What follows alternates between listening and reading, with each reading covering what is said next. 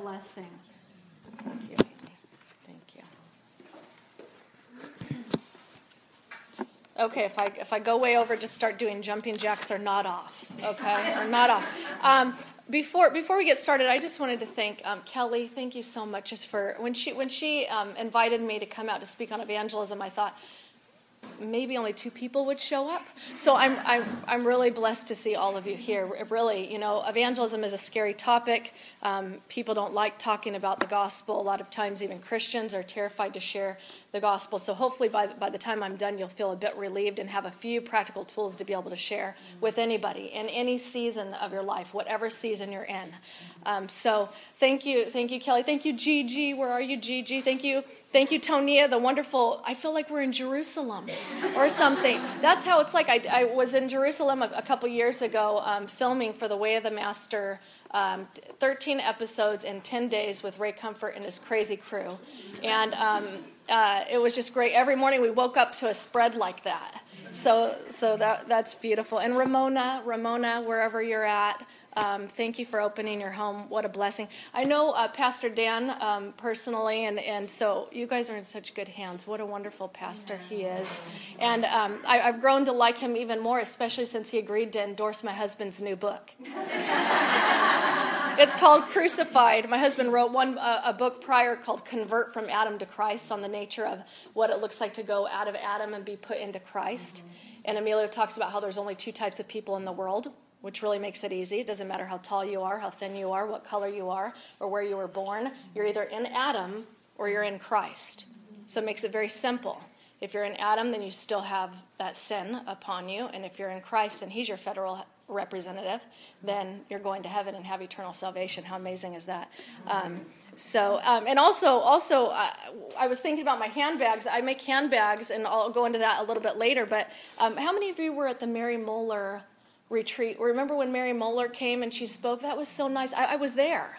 Um, Gigi invited me, and, I, and, and it was such a blessing. And Gigi had got one of my bags, my handbags, which is all about fishing for men, which I'll explain a little bit more later. And she filled it with all kinds of goodies and made it real beautiful. And Mary got that. Um, that was a great retreat. Thank you, whoever planned that. Um, and then I was encouraged by G, G, G Young. Where are you, G? she came up to me and just shared a testimony. She said all week she's been reading Matthew 4 and um, meditating on it. And then she got to the verse that says in Matthew 4 19, uh, and, and Jesus said to them, Peter and Andrew, Follow me and I'll make you fishers of men. And she, she prayed a prayer to the Lord and she said, Lord, I want to be more faithful because I'm not faithful in this area. She said, Will you teach me? And then she saw the invite, and she said she doesn't come to many women's events. She's homeschooling and is busy. And um, she said that she saw what the topic was and was like, I've got to get here. We're glad you came. What a testimony. Um, so preparing this i was thinking of different statistics for fort worth and just this area which i do at, usually almost any women's event that I, I, teach at. And one statistic that i found was that um, there are two reasons why people leave the fort worth area and only two reasons only two reasons. One they're drafted for the military or two they die because they love the area so much, right? Uh, the second statistic that I found is that if you don't like the weather in Fort Worth, then wait 10 minutes. Yeah. right?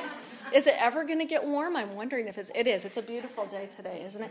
Um, the third statistic I found, which is really the ultimate statistic of all, is that 10 out of every 10 die. 10 people out of every 10 people die, right? And we have the answer for that right? We have the answer for death, and so wow. Fourth one is one thing Christians who live in Fort Worth won't be able to do in heaven is evangelize. Mm-hmm. The one thing that you and I will not be able to do in heaven is preach the gospel. Mm-hmm. Is be able to talk about the, the, the Lord and, and lead people to Him. How amazing is that? I mean, if we just really meditate on that, it will, it will change our perspective to redeem the time because time is short we don't know for any of us when our race is over and when it's up. So, um, well, let me say a, a quick prayer for us, okay, and then we'll get started. Father, Lord, you are so good. You are so good and so gracious for bringing us all here. Uh, Lord, none of us are deserving of this. Lord, you've lavished us with such wonderful things. You've given us life and breath. And Lord, um, we just humble ourselves before you today. I pray, Lord, that you would use me, a, a dying woman, to speak to other dying women. Um, I pray that you would use me to, to equip them, Lord, to share the gospel and that they would leave feeling absolutely empowered, Lord. I pray that they would leave feeling like, wow, if she can do this, I can do this. Lord, please, I pray that you change our perspective. I pray that you would um, open our eyes and our, and our ears to really hear specifically um, what, what you're saying, Lord. I pray none of us would fall asleep from that yummy food. In Jesus' name, amen. amen. I always wonder why pastors don't pray that, right? And then everyone's falling asleep. So that's my goal is to equip you to feel confident um, to share the gospel with anyone. If you do have your Bibles, those of you that do, um, turn to we're gonna we're gonna look at 1 John five thirteen. Okay. Um, I've been at the University of North Texas a lot lately. Every Wednesday we do evangelism. My husband does open air preaching. Uh, we have a permit to be on campus, and um, he's only spit on one time. He's only been spit on once, so it's been good. He hasn't been punched or anything yet. But um, I've been asking students, those that claim to be Christians, um, if they were to die tonight, where would they go? And those that claim to be Christians say, I hope heaven. And that hope doesn't sound very sure. They say, I hope heaven. I go, wow, well, that doesn't sound really sure. And again, these are people that claim to be Christians. So turn to First John, because the faith that we have is not, um, is not supposed to produce that type of surety, an unsurety. The faith that we have should produce sure, a sure foundation, a strong foundation. And so 1 John 5:13 says this. These things, this is John writing, these things I have written to you who believe in the name of the Son of God, so that you may know that you have eternal life. And I don't know if these Christians just had missed that, but for years I had missed that verse. I was saved. I got saved uh, at about 17 years old, and um, was in a not very solid church. And then God let me out of led me out of that not so solid church to a more solid church at Calvary Chapel.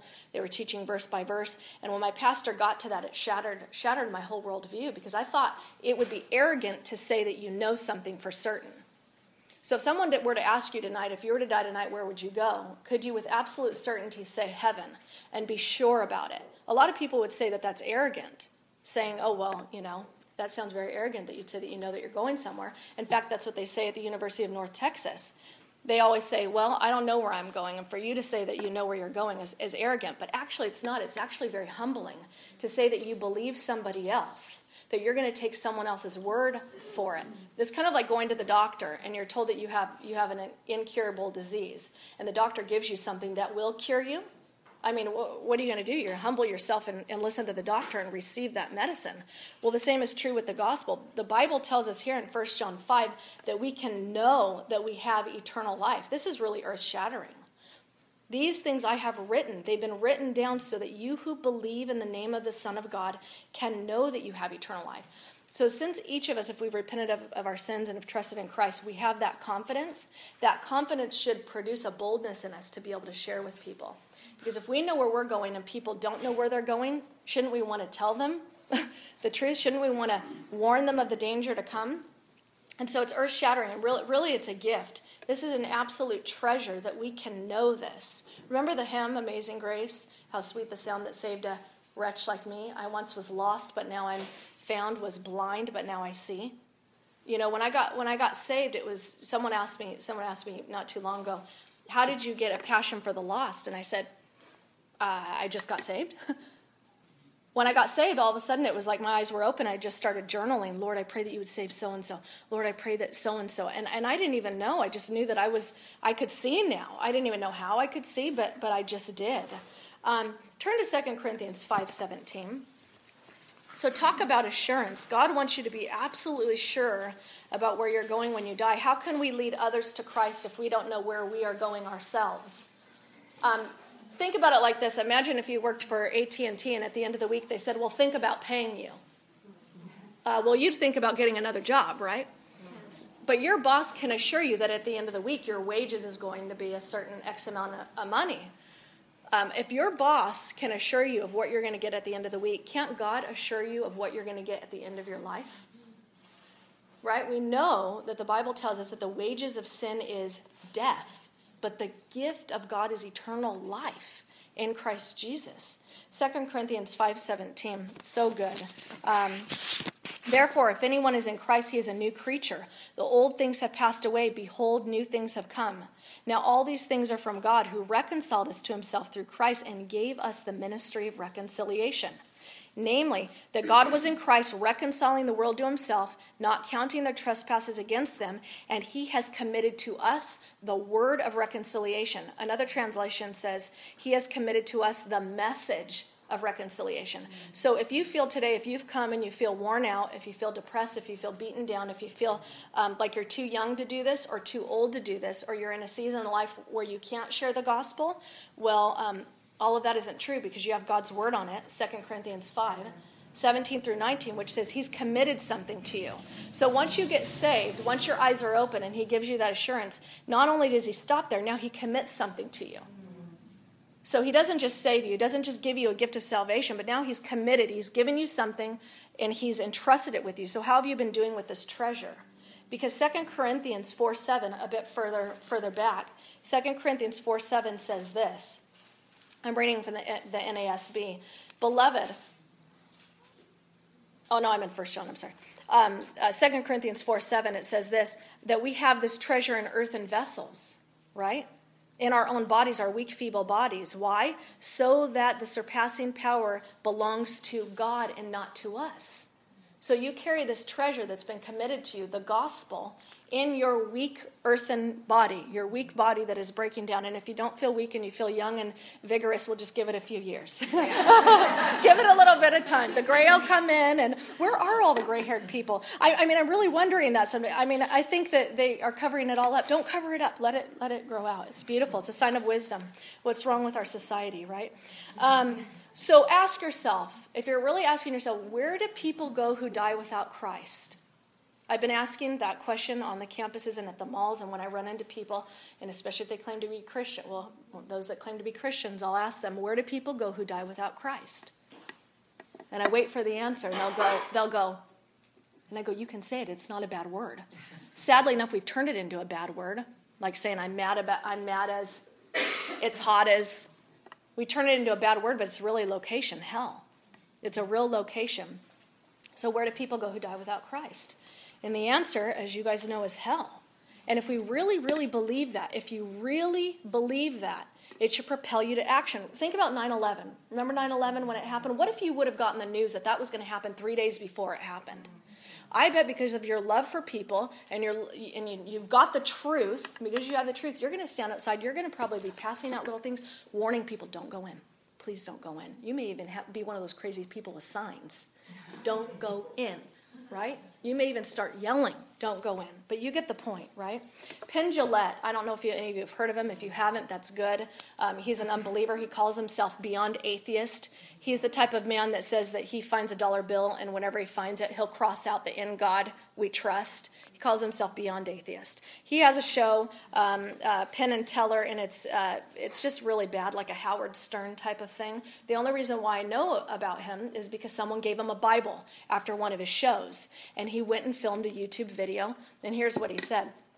In the YouTube video, he said, "I want to thank that person that gave me the Bible."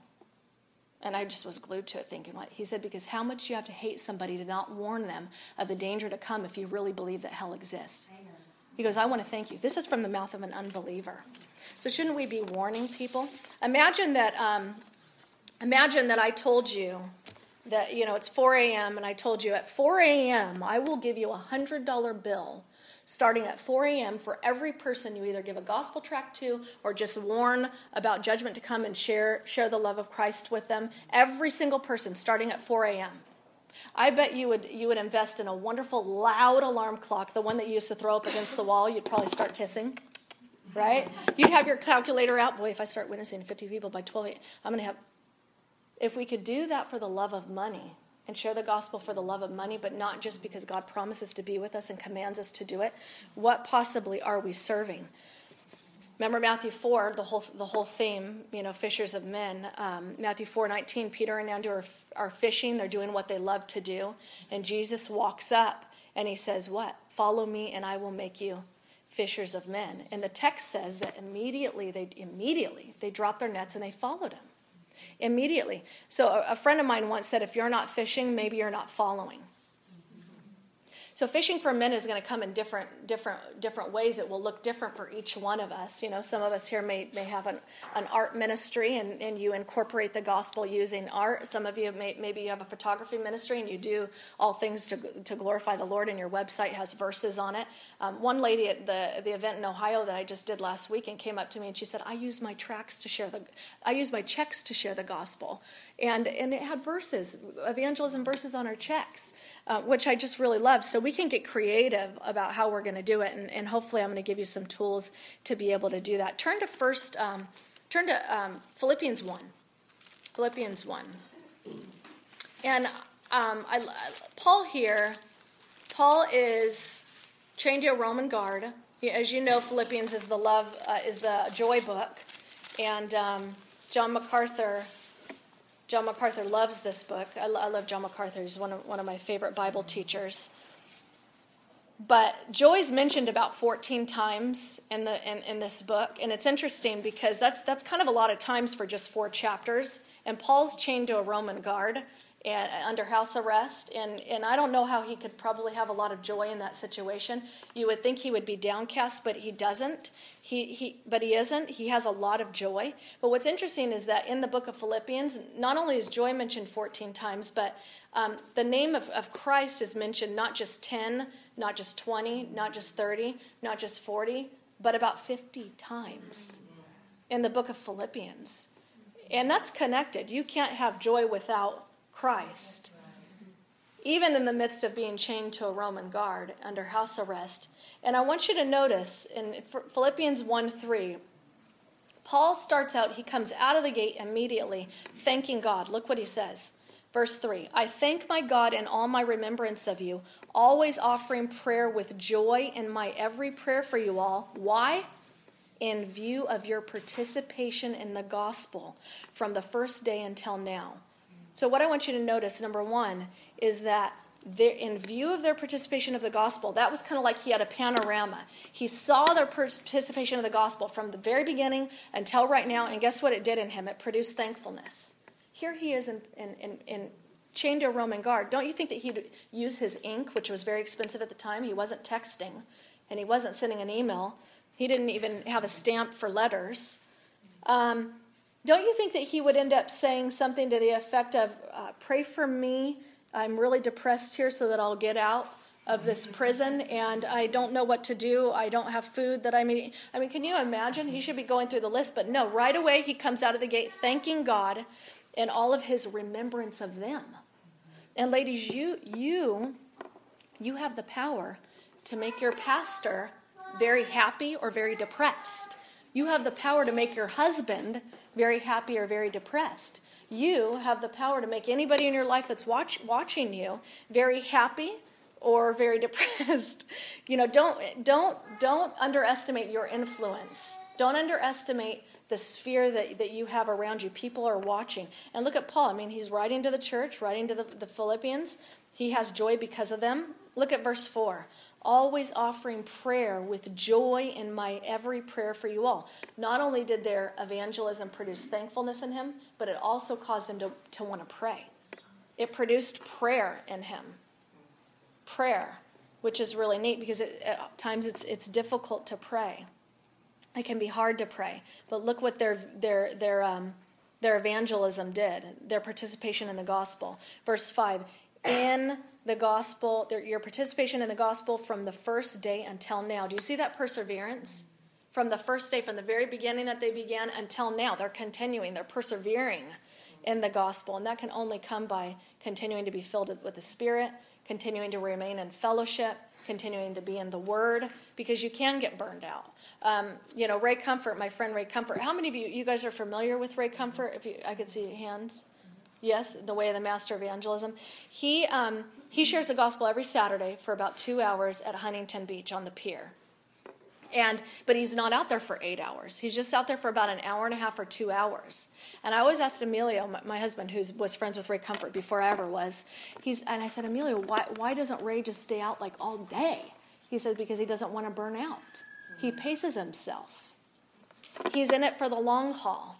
So pace yourself. Don't feel like you've got to run out and give out 900 tracks today and share with 900 different people. Give yourself give yourself a little a little challenge. Like today, maybe I'll pass out one track, and we'll talk a little bit more about that. Um, what keeps us from sharing the good news?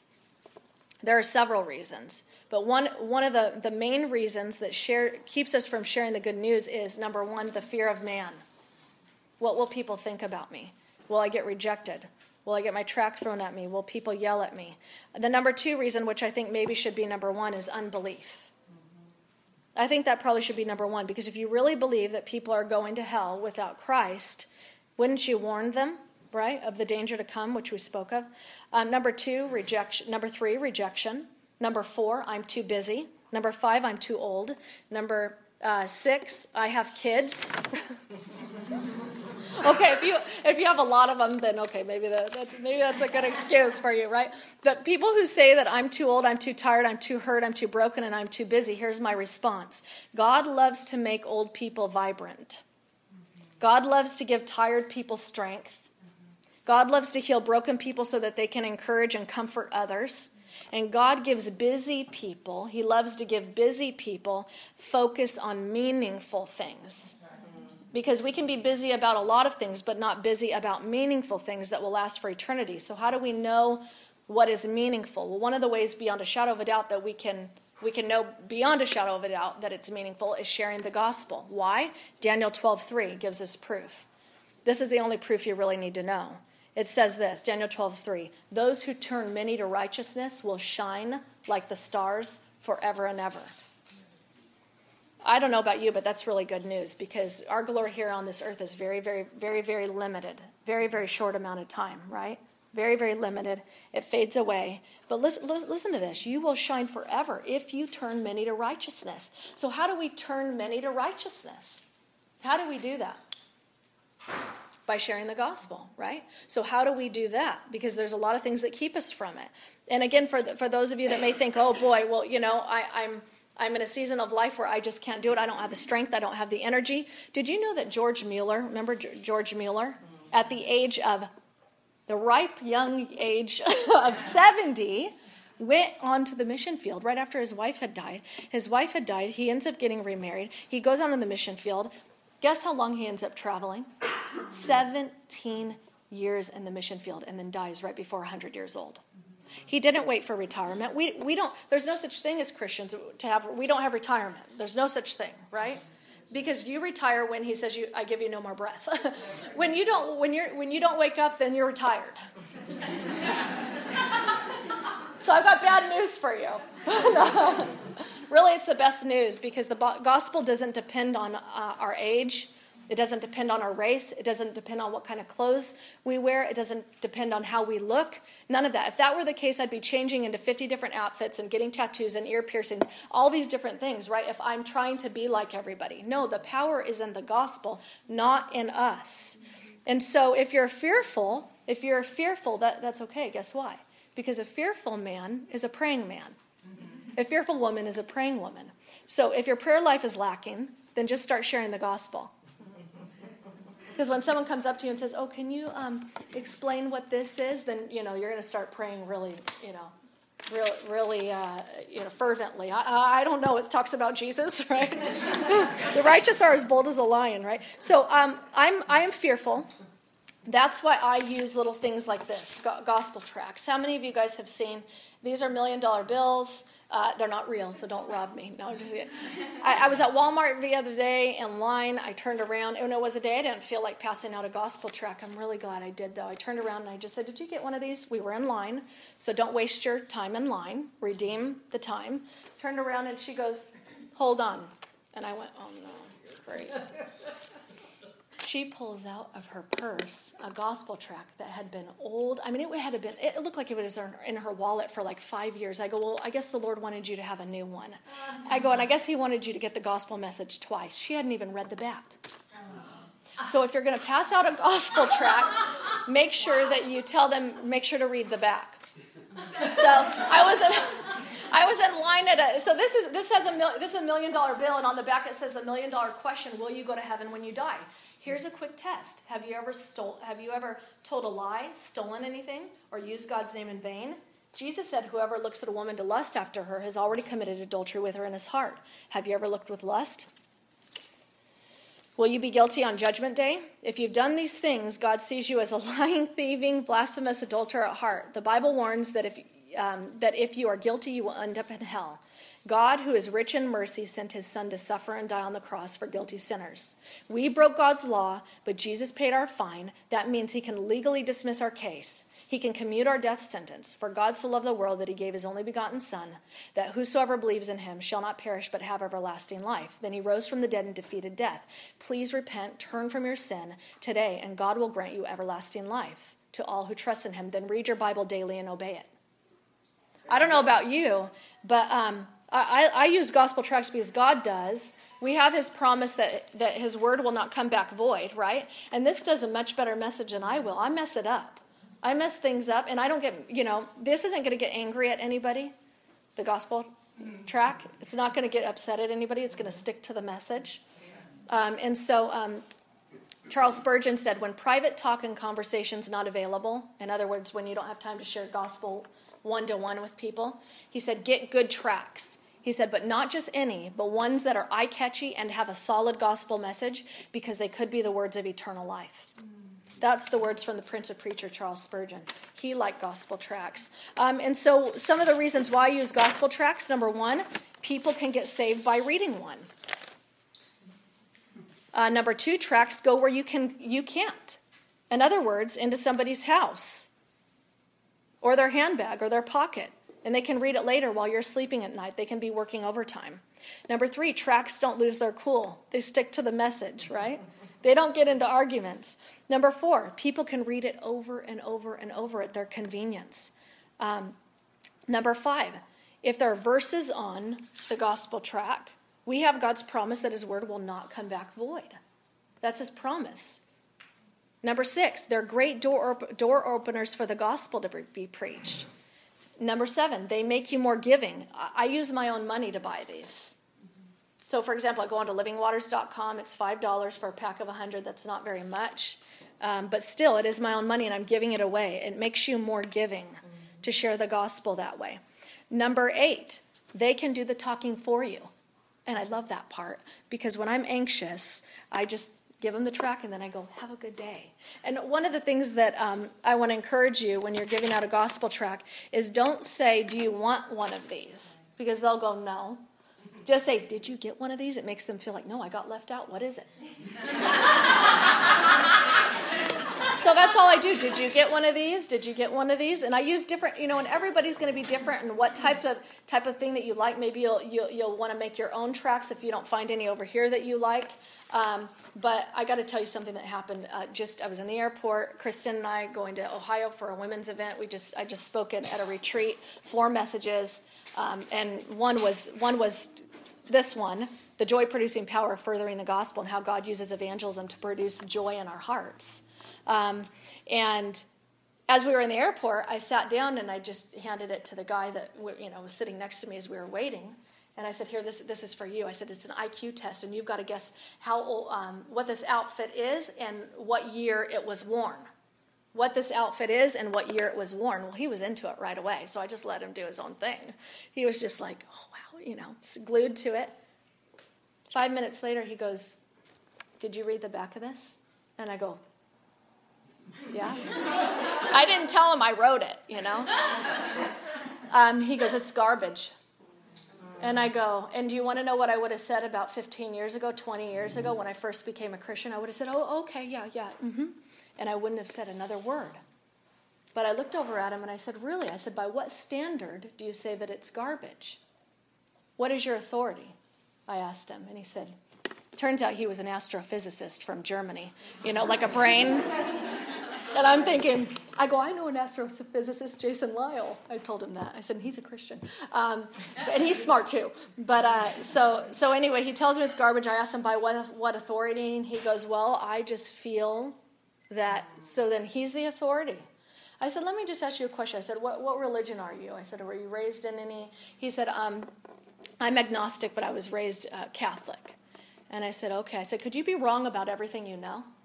He said, yes. I, so, I said, so, oh, then you could be wrong that this is garbage and actually it's very valuable.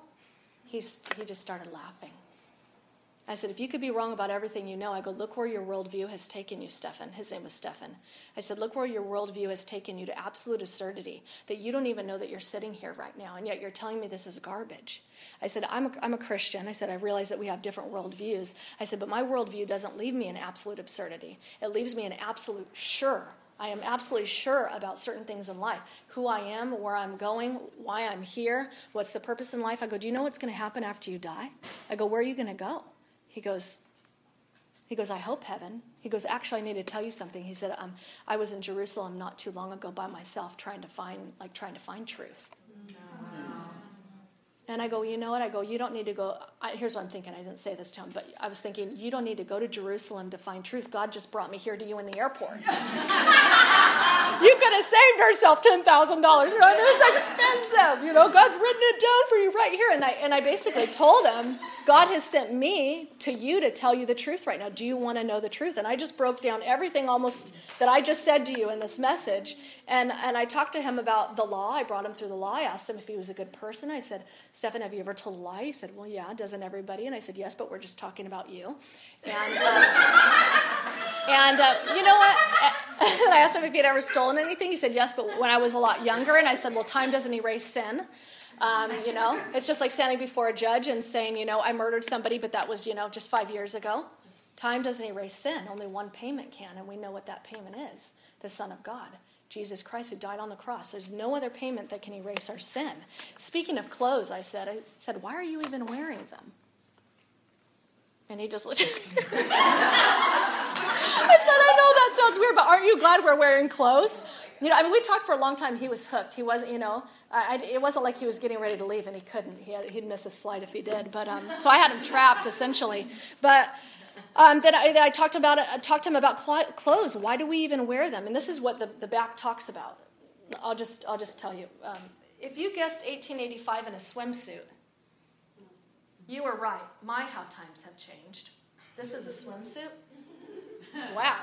Uh, women used to wear this. Have you ever wondered why we wear clothes? It's recorded that Adam and Eve never did until they ate from the fruit, the fruit from the tree which God had commanded them not to eat from in the garden. The first thing they did was try to cover themselves with the leaves because of shame. But the leaves were not a sufficient covering. In other words, they were immodest. The leaves were immodest. It was not a sufficient covering. They were still exposed. Now, I don't know I don't know if you've thought about this. I'm sure you all already have, but it hit me one day right in between the eyes that Cain and Abel were not the first ones to shed blood. Cain and Abel, that was not the first bloodshed. Typically, we think the fall and Cain and Abel, right? Bloodshed. No. But it was God killing an animal to cover Adam and Eve sufficiently because those leaves were, were not sufficient. The word really in the Hebrew is like immodest, without shame, you know?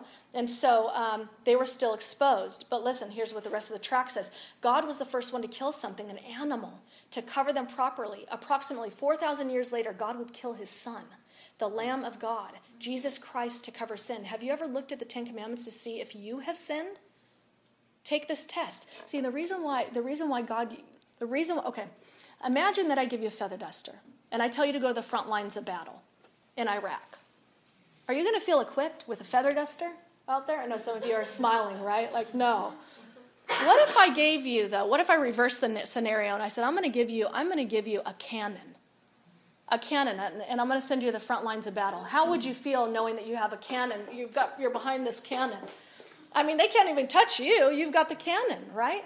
Well, God's given us 10 cannons, if you would, to be able to blow our opponent away. Any opponent, agnostic, atheist, um, uh, Hindu, Mormon, Muslim, I- any opponent, because they all are opponents to the gospel of Jesus Christ. What is it? What are the 10 cannons that God's given us? His law, the 10 commandments. And it's not difficult to ask people. I ask them all the time. Uh, you know, just the other day, again, at UNT, the University of North Texas, I just started walking with students to class. I go, real quick, I'm talking to people about, about what happens after they die. I start out just like that. And they go, okay. Everybody. No one, I mean, it's very rare I get turned down, very rare, because people want to talk about these things. I'm asking them questions and they're talking about them, their favorite subject, themselves, right? So all I did was just ask, um, where are you going to go when where, where do you think you're going to go when you die this one student we were walking to class he was walking rather fast i should have wore different shoes but, but um, i said where are you going to go when you die and he said, um, I really don't know. I said, let me ask you a question. I said, what are you going to school here for?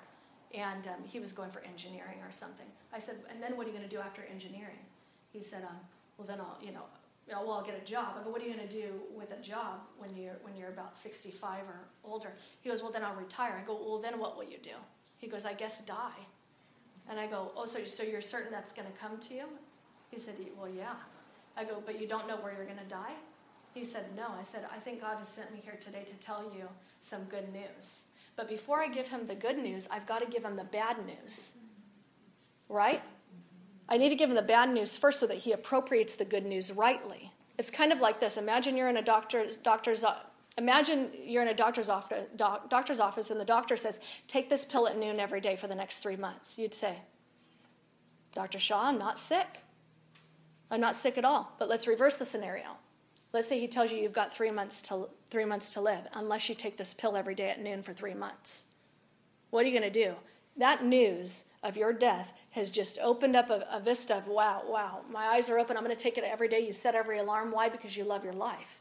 What we need to show, show the unbeliever is that they're in deep trouble before a holy God and that they violated his law. And it's not difficult just to ask them, hey, have you, uh, you know, have you ever evaluated yourself by the Ten Commandments to see where you're going when you die? God doesn't want you to be lost. And that's what I told that young man. I said, God doesn't want you to be lost. I brought him through the law. I asked him a few questions. And I said, You know what you are right now is you're lost. You don't know who you are, where you're going, and why you even exist. You don't even really know your purpose in life. And he stopped dead in his tracks. Remember, he was going fast? He stopped dead in his tracks and just looked at me. I said, What are you going to do? What are you waiting for? What are you waiting for? Give an invitation and say, What are you waiting for? The Lord says, Come. He will turn away no one who comes, nobody who calls on his name. And it was a good ending. He, he thanked me and left and, and went off to class. See, I, I, you know, when I first became saved because I had bad doctrine, I was, I was thinking it depended upon me. So I would walk away from evangels encounters and going, wow, how did I how did I do? Could I have smiled at him differently? Could I have done this? Could I have said it nicer?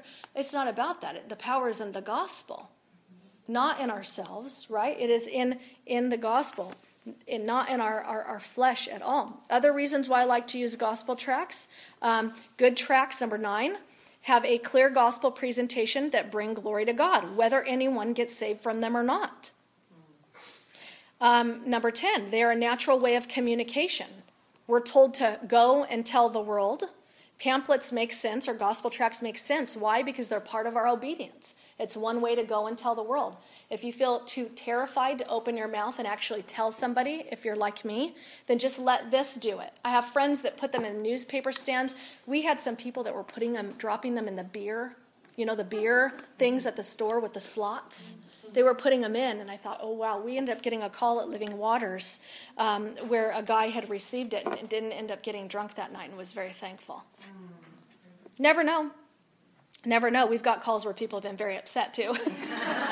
and emails, in emails too. But whether they get upset and are hardened, God is sovereign in that. And whether they repent, God is sovereign in that. Or whether it's a seed planted, God is sovereign in that. It is a win win win situation. You can never lose, right?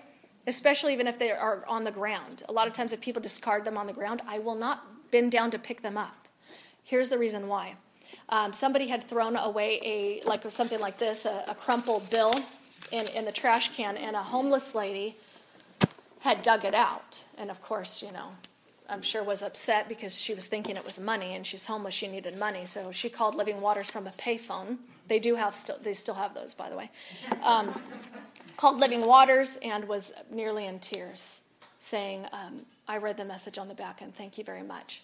Didn't even mention that it was money and she was disappointed in nothing. She just was so thankful for the message. That was a discarded gospel track. Number 11, they help keep us prepared and alert to share the gospel with anyone we meet.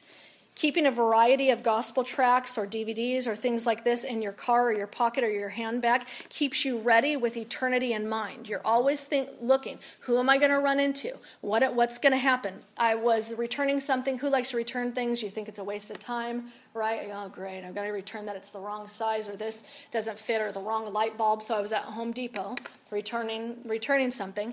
And of course, I've got my gospel tracts on me. And I felt this weird presence behind me in line, so I turned around and sure enough it was a lady holding a dog and it was I'm a dog lover. Cute dog, big eyes. I go, "Ma'am, your dog is so cute. What's its name?" She said, "Zoe." I go, well, that's interesting. Do you know what that means?" I said, "It's actually a Greek word." She goes, "No." I said, "It, it means it comes from the word zoe, meaning life." I said, "Here, this is for you. It has a message of eternal life."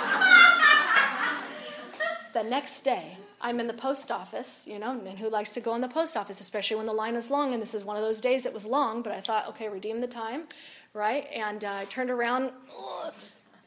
Did you get one of these?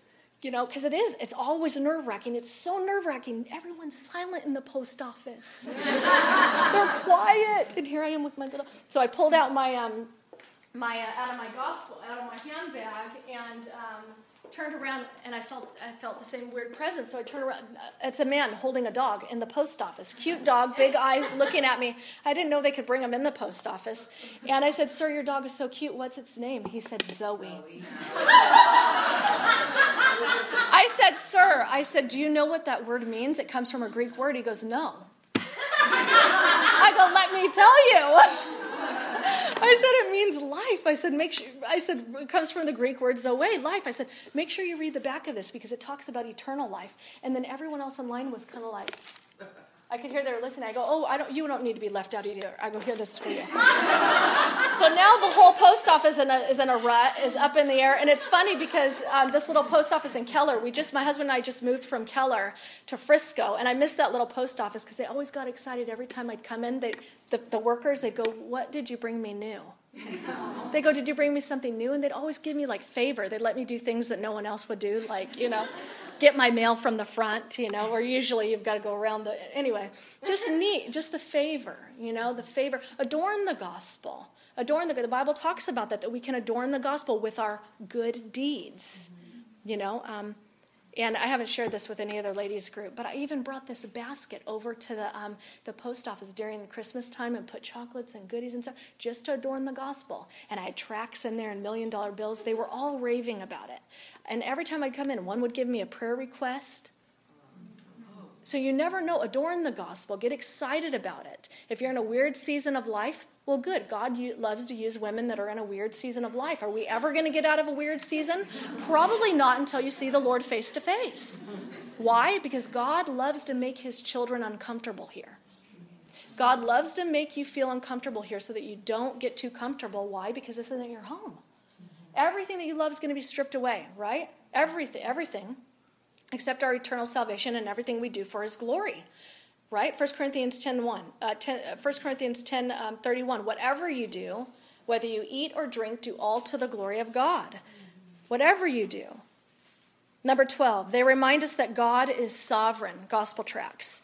Every encounter we have throughout our day is a divine encounter you're encountering people all throughout the day. That awareness, coupled with good gospel tracts, helps us to be good stewards of the breath and life God has given us. Job talks about Job talks about that. In his hand is the breath of every creature and the life of all mankind. So whenever you see a person, you've just entered an, an, an, a witnessing encounter, possibly, right? Whether it be a one to one, whether it be passing out a gospel tract. And number 13, gospel tracts help us to find believers. So um, I've been struggling with some health things, heart palpitations, um, fluttering, freaked me out. I've lost sleep over it thought I wasn't going to wake up in the morning. Uh, horrible if any of you have struggled with that. It's a, it's a nightmare. And I thought I was having panic attacks. Um, but anyway, I think it's all linked to my thyroid. Finally, after going and seeing tons of different doctors, um, they found on my, my thyroid a nodule. Um, if you pr- pr- would pray for me, that would just dissolve, that would be great. Um, but don't waste your thyroid nodule if you have one. And the reason why I say that is because after I get this, this diagnosis at the doctor and they finally found out that's the reason, and my doctor looked at me like, you know, you probably need to see a specialist because it's one and it's solid, and that doesn't necessarily look good. And that's why I have a raspy voice. It's all thyroid stuff. But all that to say, um, I felt I had a death sentence, and so I'm driving away from the doctor, just, you know, just downcast. And I go to CVS to pick up my Armour thyroid. I'm standing in line, and um, I didn't want to pass out a gospel tract because I'm consumed with me. I'm not thinking about the person in line next to me and who knows what they're going through. So I handed them one of these. This is one of my gospel tracts, um, IQ test. It says, What's the most important part on the tombstone? And um, the most impar- important part on the tombstone is not your name. That's the number one guess answer, is that it's our name. And of course, we're so self centered, we would think that would be the most important part, right? Um, second most guess answer is that it would be like that you're dearly loved. No, that's not it either. Does anyone want to guess what the most important part on the tombstone is? The dash in between the two dates, that little tiny dash, because it represents your life. That little tiny blip little tiny thing, and the things that we do for Christ will last, goes into a full gospel message. I passed one to the lady behind me in the CVS line, and um, I, then I turned around, you know, waiting for a response. What was she going to do? And she goes, oh, she goes, "Is this your ministry?" that doesn't happen every day, and um, I've had th- tracks thrown at me. But if that's the worst thing that happens, then that's not bad at all. Um, it's not always easy sharing the gospel, you know, because you will it will demand a response, right? The Bible says that it's a stench to those that are perishing. So if it's a stench to somebody, it's a good indication they're they're perishing. So don't take it personal. Jesus was perfect and they did what to him? Crucified him. Are you above Jesus? No, then of course you'll get crucified right? Maybe in some way, shape, or form. But anyway, she said, Is it that your ministry? She goes, I have a ministry to women too to grow deeper in their, their love for the Lord. I almost just wanted to cry because here I just identified through a gospel track another believer. Then I go and get the Armour thyroid from the pharmacist at the counter and gave them a track. And um, she goes, Oh, you know, this is wonderful. She goes, What church do you go to? I go, Heritage Grace. My husband pastors it. She goes, Oh, I pray the Lord blesses your church. May He encourage you. Here I am after the death sentence, and I, and I, and I tell her, I said, Can you just please pray for me? I said, I just found out that I have like a, a growth, you know, a lump on my thyroid. I said, Could you um, just pray that God will dissolve it? And she goes, The Lord is in control of every single mass. Here she is preaching my doctrine to me. the pharmacist at CVS. God uses tracks, that's why I like to use them. After all, isn't the Bible one big gospel track? If you're rich, then pass these out. If you're rich, pass them out. I'm not. I don't happen to have a lot of money, so I these are much cheaper. Uh, Five dollars for a pack of a hundred. Think about this, okay? If you go to Starbucks, just one frappuccino is about five dollars. Just one, just one. But for five dollars, you can get a hundred gospel tracts. And imagine if you just passed one out a day. That's a hundred. That's a supply for a hundred days. It could last you a hundred days if you give yourself a challenge, just one a day to the cashier, to the person in Walmart, to the, there's this lady named Lily at Walmart. I know who she is. She knows who I am because I get bring her something different every single time, and she gets a big smile. Huh, mom? My mom knows when we go through the the aisle. She's so cute, and she'll tell me her life, all about her life. You know, and I've talked to her about the Lord. She knows knows where, where, where I'm at with the gospel, and she tells me she reads everything I give her. The lady at Walmart, don't waste your Walmart trips. If something goes wrong and you go to one store and the milk's not there, don't get upset about it because maybe on the way out there's someone you're supposed to. That's for you. You don't know.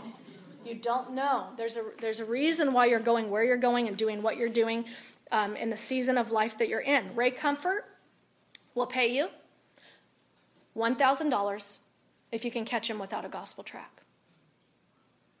So I've looked, believe me. I'm like, Ray, do you have any tracks on you? he always does. And so his grand, grandkids tried to catch him without a gospel track while he was swimming. They go, Grandfather, we got you. And he goes, uh, No, you don't. He pulled out a laminated gospel track. laminated. Okay, so that's what it takes, make, make a deal with somebody and say, If you catch me without a gospel track, I'll give you $100. You know the American Express card, don't leave home without it? These to me are far more valuable than my credit card. In fact, I've been found at times with these and not any money where I can't purchase things. And so then I end up just giving them, giving them this. Oh, and by the way, if you're going to leave a gospel track at the restaurant, which a lot of people do, if you don't leave a good tip, then just don't even leave a track. It is so sad, but a lot of the, the, the, workers at you know at Chili's or whatever Sundays are like their worst days. How sad! That's strange, huh? That's bizarre. We of all people should tip the best and just trust the Lord for the for the increase. You know. Um, Outback. I was at Outback the other day. My friend Mark Spence came and spoke at um, my, uh, my husband's church. Uh, he's the school, the, the, dean of the Biblical School of Evangelism at um, Ray Comfort's ministry, and we went and took him to Outback after after church. And I was standing in line and um, gave out. Do you have your uh, phone, your track printer? Can you show that? I'm going to have Kristen, my dear friend Kristen, come up. Can you hold on one second? So we gave out. Um, do we have any of those? Do you have any 180s? How many of you have seen the 180 movie? Anyone's really?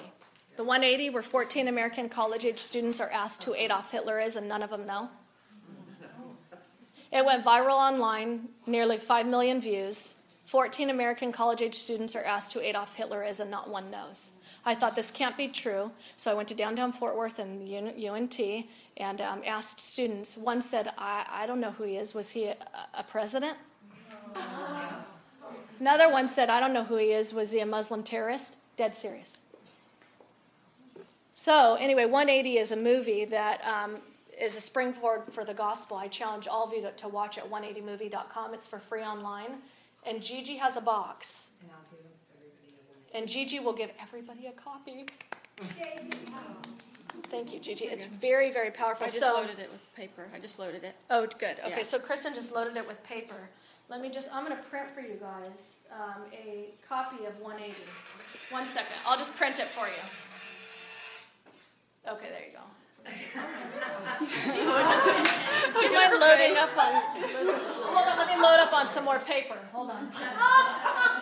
Let me load up on a few. This time, this time I'm going to print about. I think I'll try to print about three. One second. Let me just. Can you see that? I'll just print. I think I printed three. Oh, good, it was three. so, um, if you do this at the iPhone store, they'll all gather around. I we didn't know about the new iPhone, so I was at the iPhone store and had them all gather around.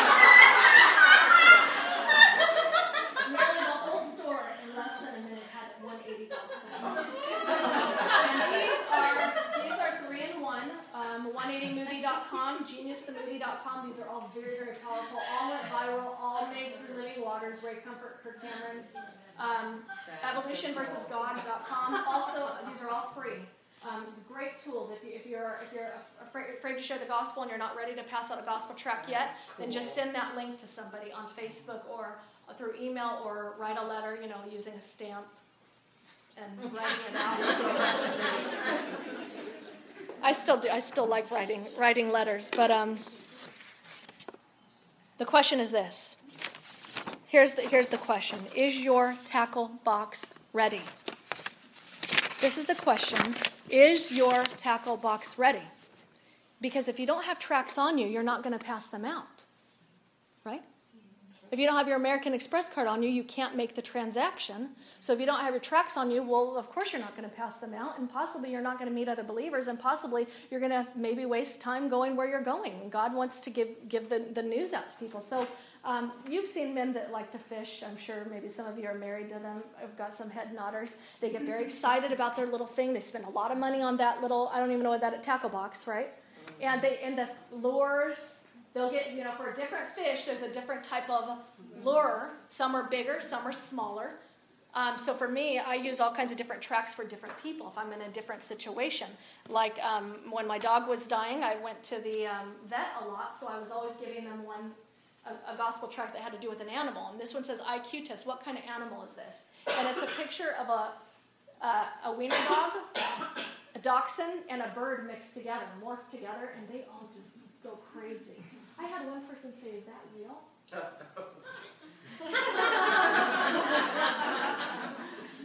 and on the back, it goes into gospel message. If you guess dash bird and mix between a bird and a dachshund, you're right. Evolutionists say transitionary fossils, one species evolving into another, exist due to incremental changes over millions of years, eventually leading to something as ridiculous as a dash bird.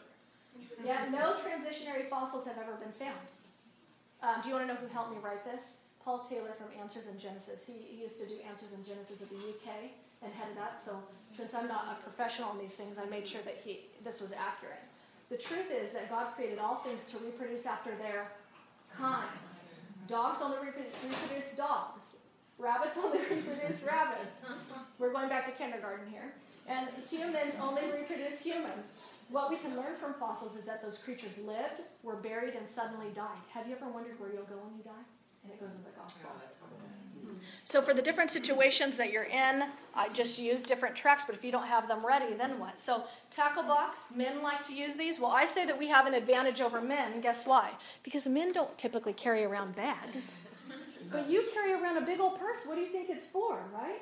And if you don't have a big purse, get one. No. well, what do you think it's for? It's for traps. So I couldn't find any good purses anywhere really, and so I ended up making my own, designing my own. And on the inside, um, I'm reminded every time I look at it, it says "Go serve your King." Oh, so I have labels that I made, and there's a little lady passing out a gospel tract. Do you have the red and the? Do you have any red and um, Mm-hmm. blues? Yeah.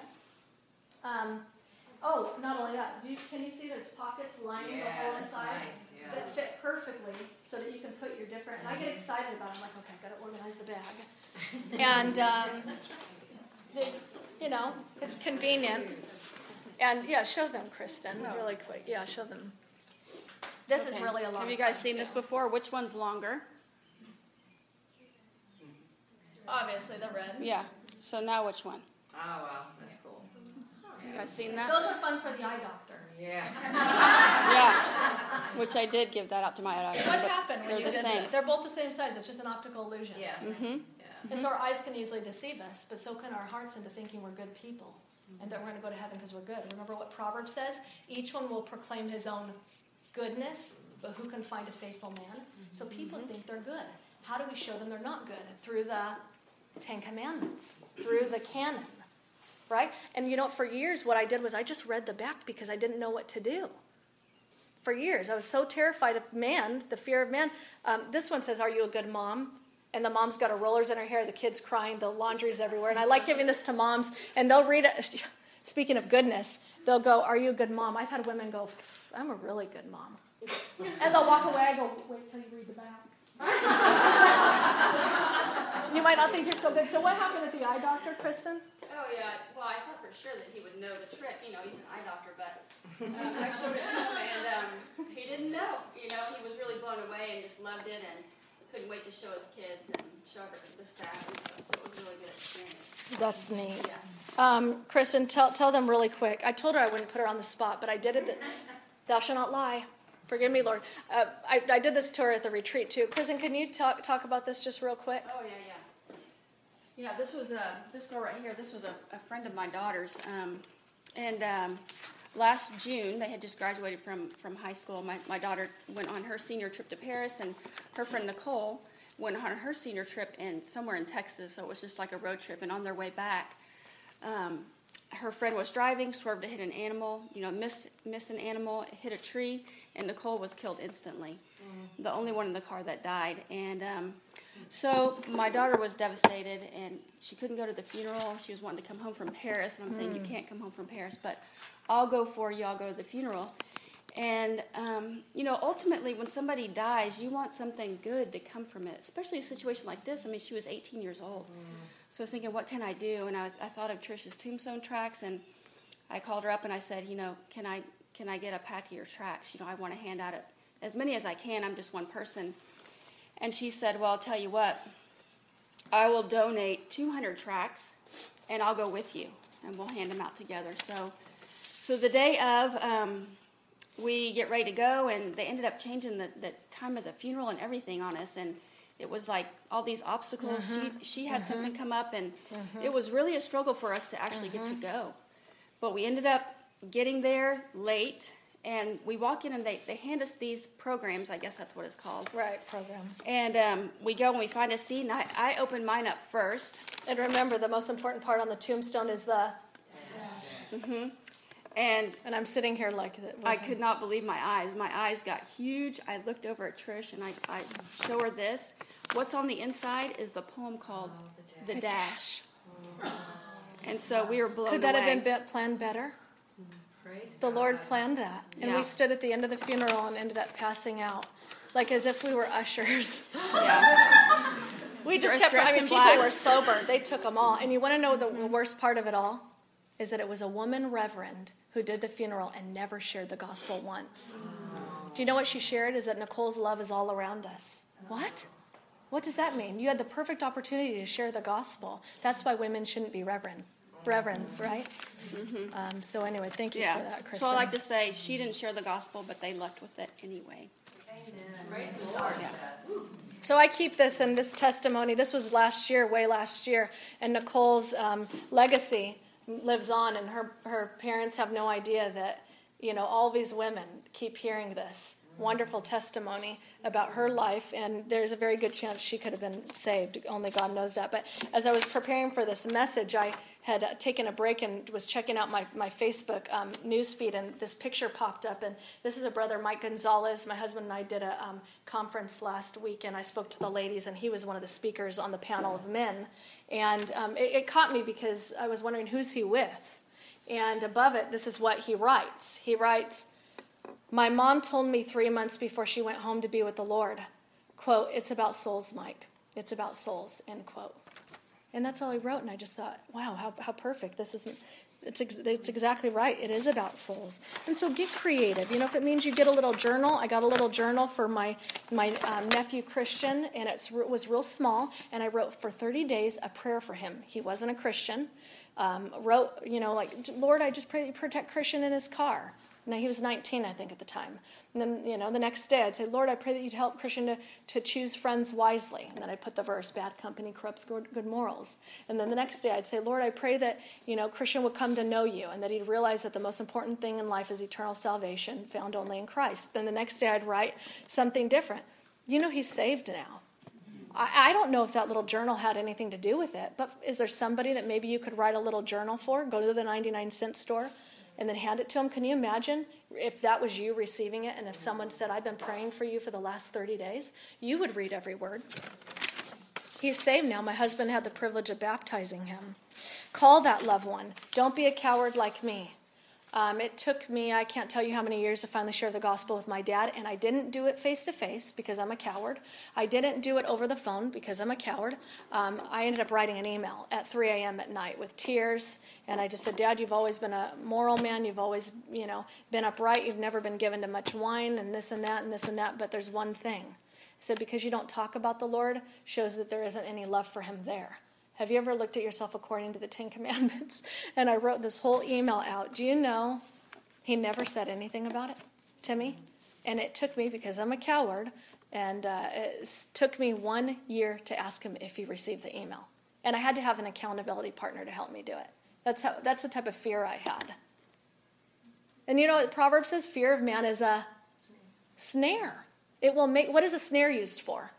An animal it will turn you into an irrational like animal. And that's what a snare is for. The fear of man is a snare. And so i finally called him on the phone. I said dad um, did you ever get that email? He said yes. That wasn't what i wanted to hear. And um, all that to say he doesn't talk to me anymore. And um, it's been a while. And uh, but that's okay because you know what? What does the bible say? Great is your reward in heaven when you're persecuted for my name's sake. So I just think in my head, every time I'm persecuted, every time I have a loss, I just think, cha-ching. Boy, my bank, my bank must be really full right now, you know, in heaven. And so we need to remind ourselves of that. Encourage yourself with the word. If you're not preaching the word to yourself, then somebody else is preaching to you, and it's probably the evil one. If you're still not convinced about gospel tracts, listen to this testimony, and I'm going to tell you who it's from. One day, as I was going back to my dorm, I saw a pamphlet on the floor and picked it up. To my surprise, it was a gospel tract that someone had discarded. Later that evening, while I was alone in my room, I read it and learned how I could know for sure that I would be going to heaven. That night, in the quiet of my dorm, with no one else present, I put my trust in Jesus Christ as my Savior. Those are the words of Moody Bible Institute's president, Dr. Paul Nyquist, and he's been walking with the Lord for 30 years the power of a discarded gospel tract. So, where can you put gospel tracts? Um, anywhere. When you're running errands, give them out. I have friends that put them in the B of A. You know, when you the little where the card goes. Uh, they just they fit perfectly there. One time I was doing that, and someone came up behind. Someone you know pulled up behind, and I was putting it in there, and I felt convicted. Get out of the car and just hand it to them. So I got out of the car and I go, Here, this is for you. And I didn't have to put it in there. And they go, Oh, thank you. I didn't get crucified. I didn't get run over by a car. They didn't. They didn't yell at me, um, but they fit perfect in there. eBay shipments. Um, we had somebody um, email Living Waters recently. He had been putting gospel tracts in all of his eBay shipments, and he got a very negative review. I will no longer do business with you because of your propaganda. Don't let that intimidate you. That doesn't necessarily mean a negative thing. I would rather have a negative response like Stefan, remember the astrophysicist in Germany? I'd rather have a negative response because you never know what's really going on with a person than no response at all. It means they're alive. If someone gets upset with you, it means they're, they're alive and they're really thinking about these things.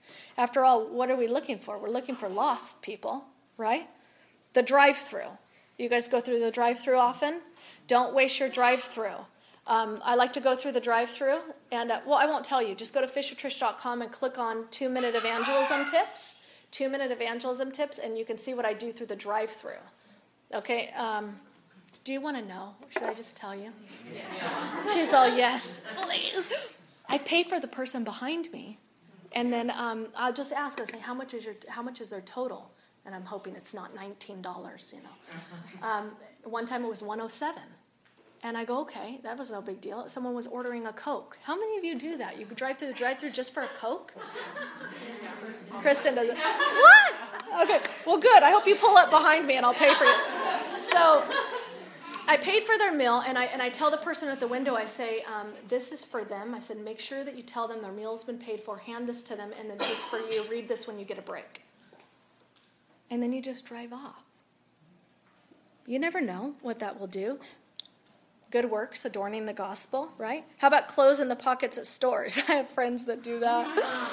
Drop them in the bags and purses at stores. How about in lobbies, inside restaurant menus, um, cash, uh, ca- give them to cashiers, restroom stalls? I have a friend that puts them in the toilet paper, and when they pull out the toilet paper, they fall down. I won't mention any names, Amy.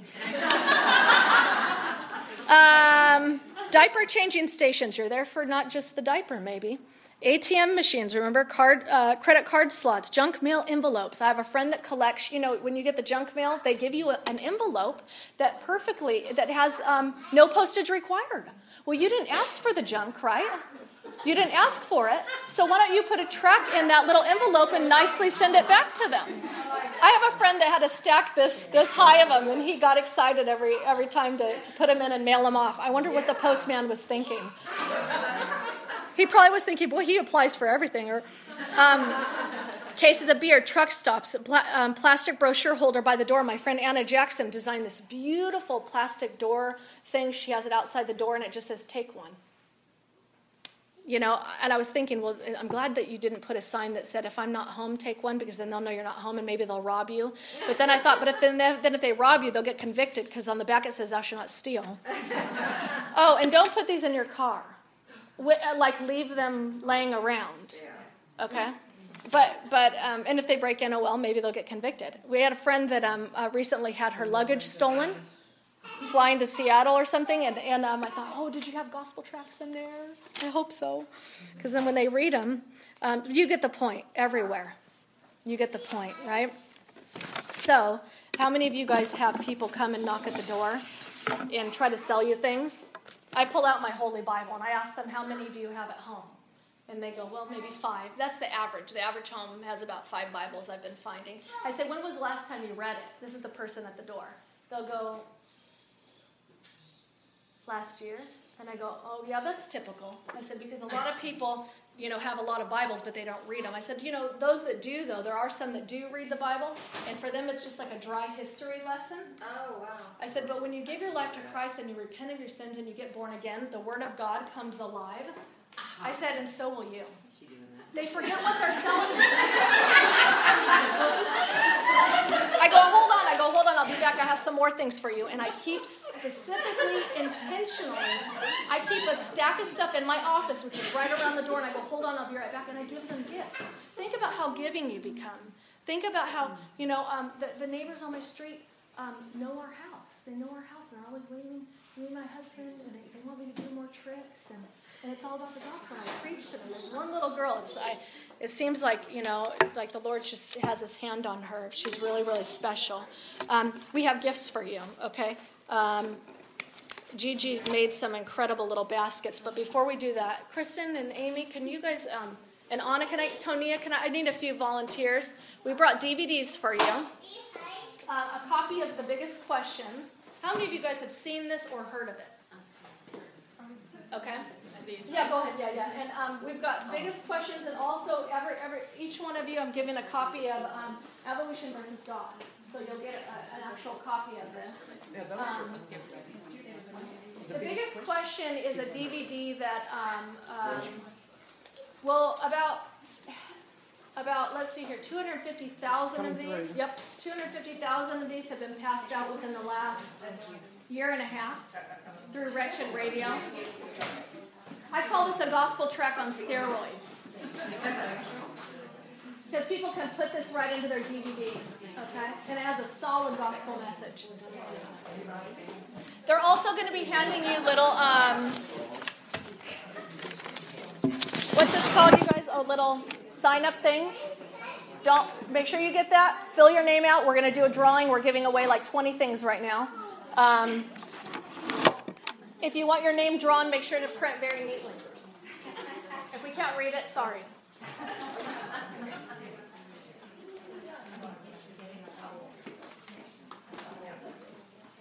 Okay, so here's here's the challenge. Are you ladies ready uh, for the challenge? Okay. You are going to have two copies of the biggest question, and you have a week. Here's your challenge. This is the challenge that I gave to the last two ladies groups that I spoke with this month. The challenge is to watch the biggest question DVD and keep a copy for yourself, and the other copy you're going to give away to somebody. It can be a stranger, a family member, anybody. One week's time. Are you guys up for that? Up for that? So you should get two copies of the biggest question, one copy of Evolution versus God. And um,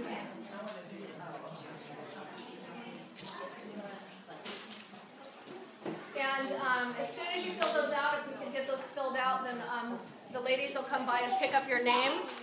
We're going to throw your name in, the, in a handbag and draw them out.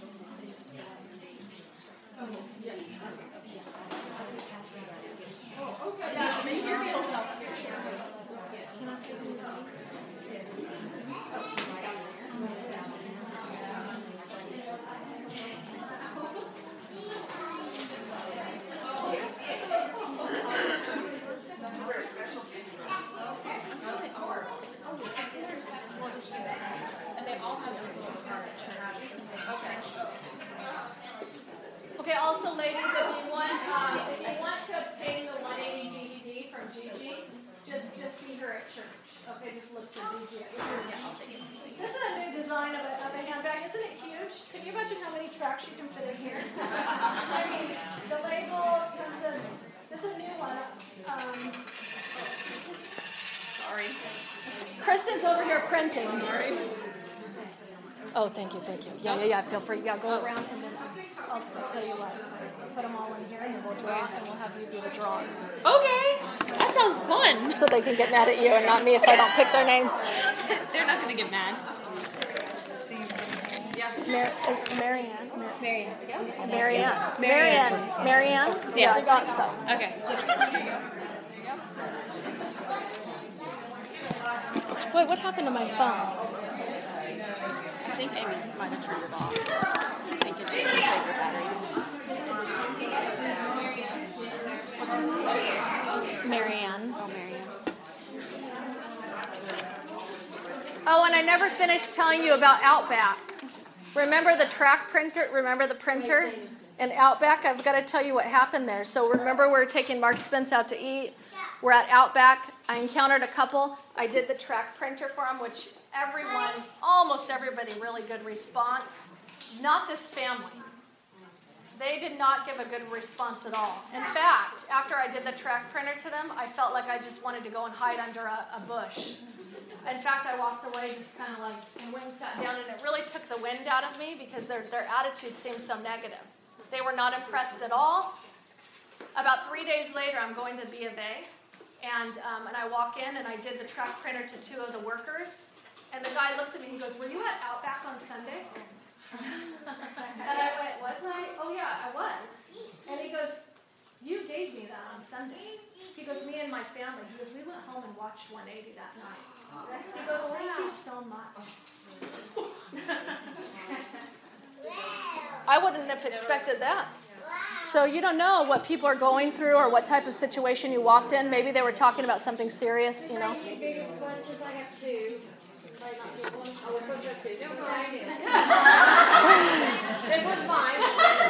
Okay, so before before we do the drawing, I would like you all to hold up your fishing things in one hand and the biggest question in the other. I want to send this to um, Todd Friel and um, Kirk Cameron and um, RW Glenn. Oh, Does everybody have one?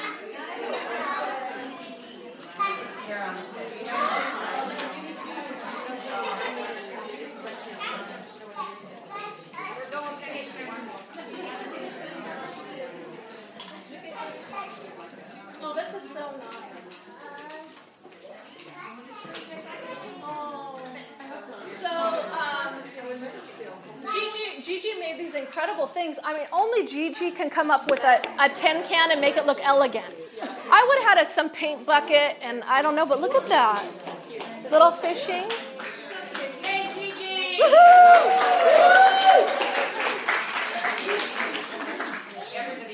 Really special. Really special. Okay, so we're going to do the giveaway, and I chose Marianne to pick your name so that you don't get mad at me if, if I get mad at her if she doesn't draw your name, okay? And um, Kristen will um, be drawing from the, the giveaway bag. Okay? okay, fire away. Fire away. Rhonda Trammell. This is a, a pack of Are You a Good Dad? So we have Are You a Good Mom, Are You a Good Dad? Virgin, congratulations. Diana Copening. Crowd. Reagan. Let me explain this really quick. These are kind of fun. This is a new truck. You've got to guess um, which one's white and which one's gray. And people go, well, that's obvious, right? That it's the um, bottom one is white and the top one's gray. But when you put your finger over the seam, can you see what color they are now? They're both the same size, and I've had people go, what? they get so excited. And it's, it's again, it's an, an illusion, and that our hearts can be the same, just like our eyes can be. Congratulations, Faith. Jane Oliver. Two copies. Yay! Two copies of 180. That's the movie, 180, 14 American college age students. They're on the back. They're asked to Adolf Hitler, as none of them know.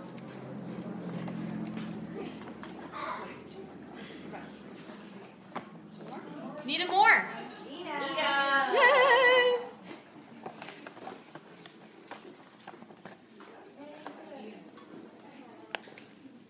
Okay, go ahead. Deborah Dorr. Yay! Deborah, do you encounter any Spanish people? These are in Espanol. Okay, I guess God wants you to be out of your comfort zone, right?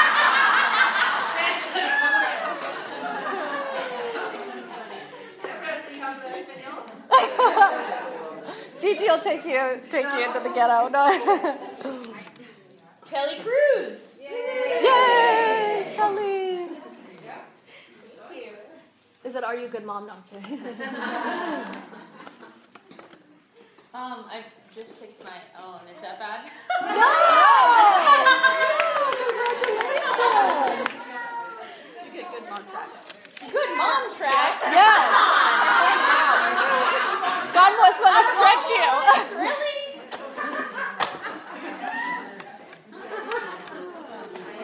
Where's my min? My Colleen one?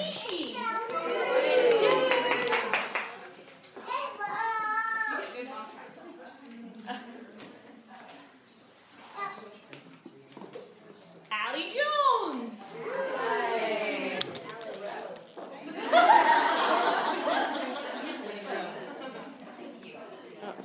Another Spanish one. Alora Hamilton. Oh, yay! You get Spanish too. So. More? One more. Oh, two more. Yeah. Two more? Mary Jean.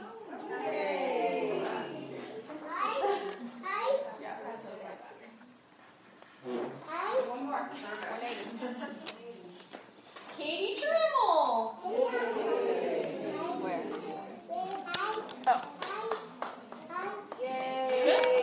Yay! It's exciting. Okay, and then just a couple couple quick things in closing. Um, this is another one we didn't give any away, but this is one of my personal favorites. Right? It says IQ test.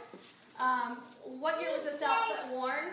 Can you see that? And, and what is it? It's a man standing there with a looks like a baseball outfit.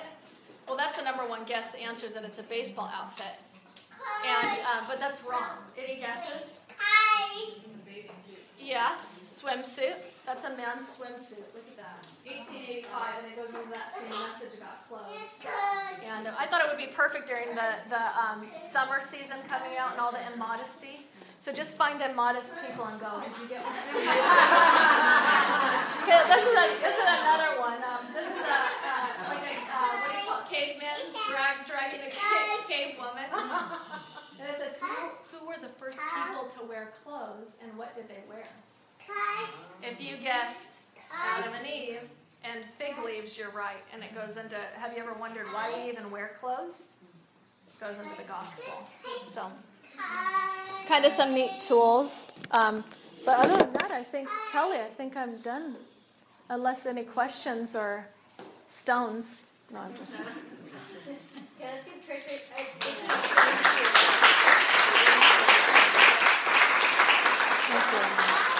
Trish, do you have more of the um, the DVD, the ones that the evolution ones? Oh, yeah. Yeah, If we have. guys I think. get any of them, maybe just head up to the front if they didn't get passed out. Yeah, we have we have plenty. And uh, thank you, ladies, for coming and hope you were blessed by it. Maybe I can say a closing prayer. Can we say? Maybe I can say a prayer for us. Yes. Guys, let me say a quick prayer for us, and then um, we brought enough copies for you to get two each. So you know the challenge. Watch it and give one away. Gotcha. If you're up well, let me say prayer first. Lord, thank you for these dear, dear women. Lord, thank you so much for this opportunity um, that you've given us to come here. I pray that this would bear so much fruit, Lord. That in heaven, when we sit around the marriage supper or supper of the Lamb, we can just on that day um, talk about what you've done from this day. I pray, Lord, that all of us would be able to um, store a lot in heaven because our, our earthly possessions here are rotting away rather quickly. Thank you for Lord. these ladies. I pray that you use them, empower them um, to go and share the gospel in Jesus' name. Amen. Amen. Okay, I gotta see